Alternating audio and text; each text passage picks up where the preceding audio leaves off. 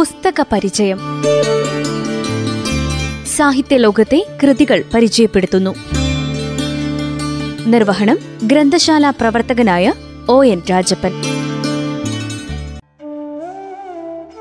എല്ലാവർക്കും നമസ്കാരം. മലയാള ഭാഷാ സാഹിത്യത്തിലെ പ്രമുഖനായ ആഖ്യായികാകാരനും സഞ്ചാര സാഹിത്യകാരനുമായ ശ്രീ എസ് കെ പൊറ്റക്കാട്ടിന്റെ ഒരു ദേശത്തിന്റെ കഥ എന്ന ബൃഹത് നോവൽ കൃതിയെ ആണ് ഇന്ന് പരിചയപ്പെടുത്തുന്നത്. അപാരമായ കഥനശേഷി ഉണ്ടായിരുന്നതും ഈ ലോകസഞ്ചാരി മറഞ്ഞിട്ട് നാല് ദശകം പിന്നിടുന്നു. എന്നാൽ ആത്മകഥയുടെ സങ്കേതങ്ങളിൽ രൂപപ്പെടുത്തിയ ഒരു ദേശത്തിന്റെ കഥ എന്ന കൃതിക്ക് അരനൂറ്റാണ്ട് കാലം തികഞ്ഞു കഴിഞ്ഞു. ആയിരത്തി തൊള്ളായിരത്തി എഴുപത്തി ഒന്നിൽ എഴുതിയ ഈ നോവൽ കൃതി ശ്രീ എസ് കെ പൊറ്റേക്കാടിന് ജ്ഞാനപീഠ പുരസ്കാരത്തിന് ആയിരത്തി തൊള്ളായിരത്തി എൺപതിൽ അർഹനാക്കിയിട്ടുണ്ട്. ഒരു നൂറ്റാണ്ട് മുമ്പ് ജീവിച്ചിരുന്നവർ അതിരാണിപ്പാടത്ത് തന്നെ ആയിരക്കണക്കായ മനുഷ്യർ വരുമെന്ന് ശ്രീ എസ് കെ പൊറ്റേക്കാട് എഴുതുന്നു. കാൽപ്പനികതയുടെ കന്നിമണ്ണിൽ കാലുറപ്പിച്ച എസ് കെയുടെ മറ്റ് കൃതികളിൽ പ്രധാനപ്പെട്ട വിഷകന്യകയും തെരുവിന്റെ കഥയും സാഹിത്യമണ്ഡലത്തിൽ നിറഞ്ഞു നിൽക്കുന്നു. തെരുവുകളിൽ വലിച്ചെറിയപ്പെടുന്ന മനുഷ്യരുടെ സങ്കേതമാണത്. വിസർജ്യ വസ്തുക്കൾ പോലെ മനുഷ്യജീവിതങ്ങൾ കുപ്പത്തൊട്ടികളിൽ വന്നടിയുകയാണ് ചെയ്യുന്നത്. പക്ഷേ ആ തെരുവിൽ മേൽവിലാസമുള്ള മനുഷ്യരും ജീവിച്ചിരുന്നിട്ടുണ്ട്. അതിരാണിപ്പാടത്തിന്റെ ദേശചരിത്രവും അവിടെ ജീവിച്ച കഥാവിശേഷരായ മനുഷ്യരുടെ ഹൃദയത്തുടിപ്പുകളും പശ്ചാത്തലമാക്കിയ ശ്രീ എസ് കെ പൊറ്റേക്കാട് ആത്മകഥാംശങ്ങളും പശ്ചാത്തലമായി ഈ കൃതിയെ അവതരിപ്പിക്കുന്നു. തന്റെ തന്നെ ആത്മകഥാംശമുള്ള ഈ കൃതിയിലെ കേന്ദ്ര കഥാപാത്രമായി വരുന്ന ശ്രീധരൻ ചേനക്കോത്ത് കൃഷ്ണൻ മാസ്റ്ററുടെ മകനാണെന്ന് എസ് കെ വിവരിക്കുന്നു.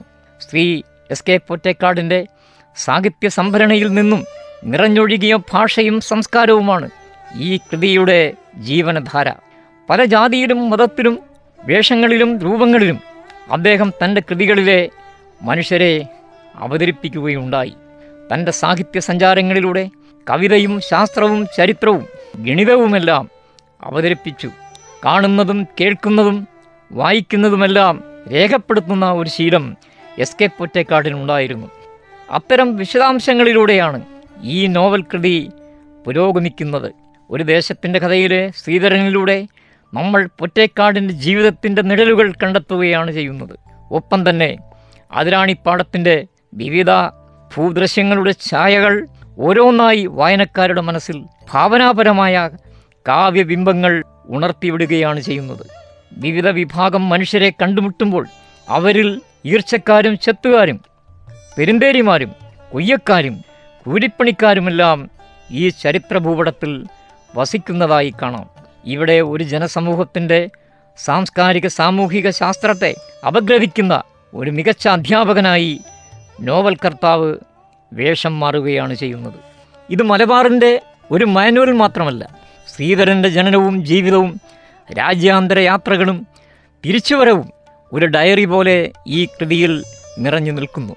തന്റെ സഹോദരങ്ങൾ തന്നെയായ കുഞ്ഞാപ്പുവും ഗോപാലനും നാടിന്റെ ചരിത്രത്തിൽ വമ്പിച്ച മാറ്റങ്ങൾ സംഭവിപ്പിച്ചു കൊണ്ടിരിക്കുന്ന കാലയളവിലാണ് ശ്രീധരൻ എന്ന കഥാപാത്രത്തിന്റെ ബാല്യകാലം വന്നത്.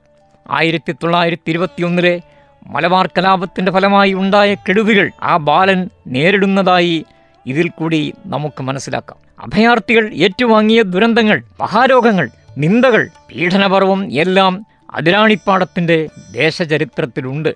ശ്രീധരന്റെ ബാല്യകാല ഓർമ്മകളിൽ പട്ടാള സേവനത്തിൽ നിന്നും തിരിച്ചു വരുന്ന കുഞ്ഞപ്പൂവിന്റെ ചൊടിക്കുന്ന ഓർമ്മകളുണ്ട്.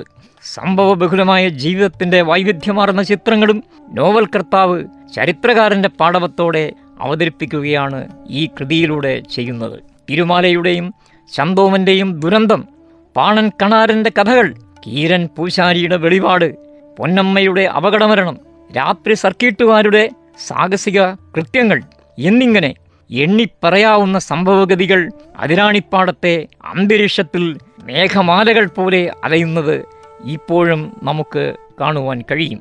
വിവരണാത്മകമായ നോവൽ ക്യാൻവാസ് ആണെങ്കിലും ദേശത്തിന്റെ കഥയിൽ ഉള്ളിൽ തട്ടുന്ന ജീവിത ചിത്രീകരണം പൊതുവിൽ തന്നെ കുറവാണെന്ന് നിരൂപകന്മാർ പറയുന്നു.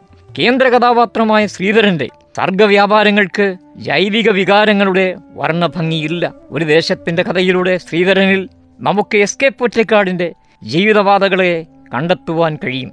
പഴയ കോഴിക്കോടൻ ഗ്രാമ്യഭാഷകളുടെ നാടൻ പ്രയോഗങ്ങളായ കുളൂസും ലപ്പിക്കലും ലാച്ചാറും ഒറ്റക്കാട് ഇതിൽ പ്രയോഗിക്കുന്നുണ്ട്. കുളൂസ് പറങ്ങോടനും ഹൈക്കുളൂസ് കെട്ടുണിയെയും വായനക്കാർ ഈ കൃതിയിൽ പലപ്പോഴായി കണ്ടുമുട്ടും. ഇസ്കുക കബൂലാക്കുക എന്നീ ഭാഷകളും നമുക്ക് കേൾക്കാം.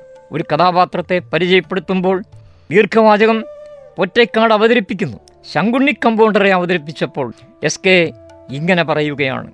പിത്തച്ചായ കലർന്ന പരന്ന മുഖവും മൂക്കിനു താഴെ ഒരു മുറിനീശയും എരുമയുടെ സ്വരവുമുള്ള കുറുനായ ഈ മനുഷ്യൻ സ്ഥലവാസികൾക്ക് സദാ ഒരു ദുശകുനമാണ് സമൂഹത്തിന്റെ സമതലങ്ങളിലൂടെ അനായാസമായി നോവലിസ്റ്റ് സഞ്ചരിക്കുകയാണ്. അതിരാണിപ്പാടം എന്നത് തോട്ടൂളിപ്പാടത്തെ എസ് കെ പൊറ്റക്കാടിന്റെ കാവ്യബിംബം അതിനെ മാറ്റിയിരിക്കുകയാണ് ചെയ്തത്. ഇവരൻ നീണ്ട ജീവിതയാത്രയ്ക്ക് ശേഷം തിരിച്ചെത്തുമ്പോഴേക്കും അതിരാണിപ്പാടവും ചുറ്റുവട്ടവും താഷ്കൻഡും പ്രോൺസ് പുലവറും മറ്റുമായി രൂപം പ്രാപിച്ചിരിക്കുകയാണ് ചെയ്തത്. അതിരാണിപ്പാടത്തെ പൂത്തു നിൽക്കുന്ന പൂവിന്റെ മണവും ഇന്ന് കാണുന്നില്ല. അതുകൊണ്ടാണ് മനുഷ്യജീവിതത്തിന്റെ അനുഭൂതി ചരിത്രമെന്ന നോവൽ സാഹിത്യം കാലത്തെ അതിജീവിക്കുന്നത്. ലോകഭാഷകളിലെ വലിയ കൃതികൾ ദേശം സഞ്ചരിച്ച കാലത്തിന്റെ വൈകാരിക പ്രപഞ്ചമായി അത് മാറിയത്. നാവൂർന്ന വിശദാംശം നൽകുന്നത് കൃതിയിൽ നമുക്ക് വായിച്ചെടുക്കാം. പുതിയ നിരത്തിന്റെ അപ്പുറത്തുള്ള അപ്പക്കാരത്തി അമ്മയുടെ പുട്ട് ചിരകിയ നാളികേരം കൊണ്ട് രണ്ടറ്റത്തും പൊടിപ്പും തൊങ്ങലും ചാർത്തി വാഴയില നിറച്ച വേറൊരു മുറപ്പിൽ ആവി പറപ്പിച്ച് അണിനിരത്തിയതാണ്. അതിന്റെ മണവും രുചിയും ഒന്ന് വേറെ തന്നെയാണ് എന്ന് ശങ്കരൻകുട്ടി പൊറ്റേക്കാട് ഈ കൃതിയിലൂടെ നമ്മോട് സംവദിക്കുകയാണ്. ഒരു ദേശകഥയുടെ പ്രവേശന കവാടത്തിൽ തന്നെ അമ്മുക്കുട്ടിക്ക് മഴയത്ത് കാറ്റിൽ പൊളിഞ്ഞു പോയ കുട നൽകിയ പ്രണയമാണ് അമ്മുക്കുട്ടിയുമായി തനിക്കുള്ളത് ഒറ്റ കാഴ്ച മാത്രം. അതിൽ പ്രണയാതുരമായ കവിതകൾ എന്നും ശ്രീധരന് വേണ്ടി അമ്മുക്കുട്ടി ഒരുക്കിയിരുന്നു. രസകരമായ പെൺപടയെ വിസ്തരിക്കുന്നുണ്ട് പൊറ്റേക്കാട്. അമ്മിണിയമ്മയും ഉണ്ണൂരിയമ്മയും പരസ്പരം പോരടിക്കുന്നത് തന്നെ കാണാം. ഇതിൽ ജാതിയും തൊഴിലും അവിഹിതവുമൊക്കെ വിഷയമാകുന്നുണ്ട്. ഈ പോയ കാലത്തെ കൗതുകകരമായ ദൃശ്യാനുഭവങ്ങളെ നോവൽ കൃതിയിൽ പൊറ്റേക്കാട്ട് നന്നായി വരച്ചു കാണിക്കുന്നു. പുത്തൻ നിരത്തിലൂടെ പടിഞ്ഞാട്ട് നടന്ന് സീതാരിപ്പാടവും കടന്ന് ചേങ്ങരയിലൂടെ കടപ്പുറത്തേക്ക് പോകുന്ന ശ്രീധരനെ മുറുക്കിത്തുപ്പുന്ന അടുക്കളക്കാരികളായ ബീബിമാരെ നോവലിൽ കാണാം. അഞ്ഞൂറിൽ പരം പേജുകളിലായി ഒഴുകിപ്പരക്കുന്ന നോവലിന്റെ അവസാന അധ്യായത്തിൽ വിദേശ നാടുകളിൽ സഞ്ചരിച്ച് അതിരാണിപ്പാടത്ത് ശ്രീധരൻ വേലുമുപ്പനെ കാണാനെത്തും. സ്ഥലത്തിലും കാലത്തിലും ഭൗതിക പ്രപഞ്ചത്തിന്റെ സ്ഥലരാശിയിൽ ശ്രീ ശങ്കരൻകുട്ടി പൊറ്റേക്കാട് കൃതിയിൽ ഭൂതകാലത്തിന്റെ അന്തർധാരകളെ തിരയുന്നതും നമുക്ക് കാണാം.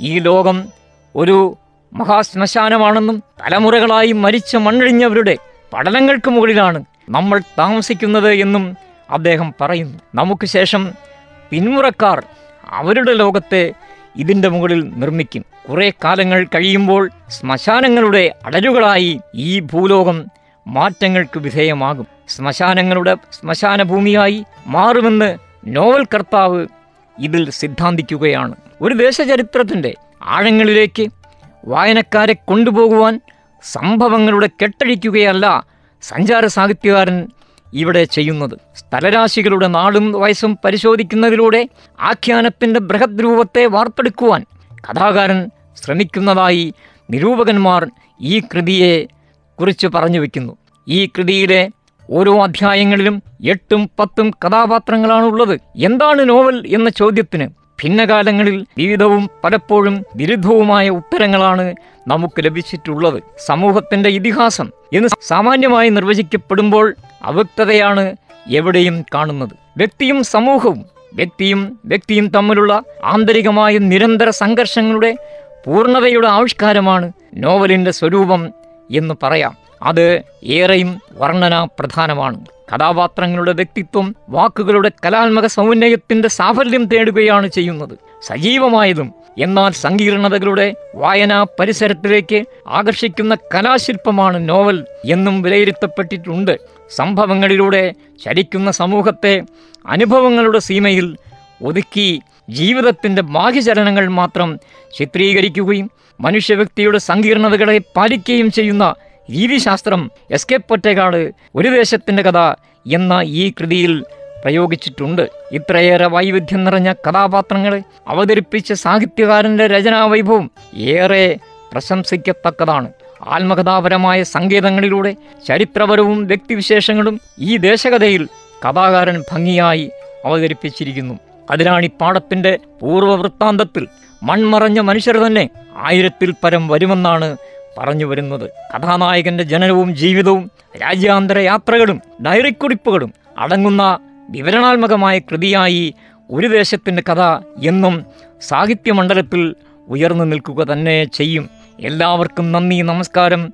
അടുത്തയാഴ്ച വീണ്ടും കാണാം. പുസ്തക പരിചയം. സാഹിത്യ ലോകത്തെ കൃതികൾ പരിചയപ്പെടുത്തുന്നു. നിർവഹണം ഗ്രന്ഥശാല പ്രവർത്തകനായ ഒ എൻ രാജപ്പൻ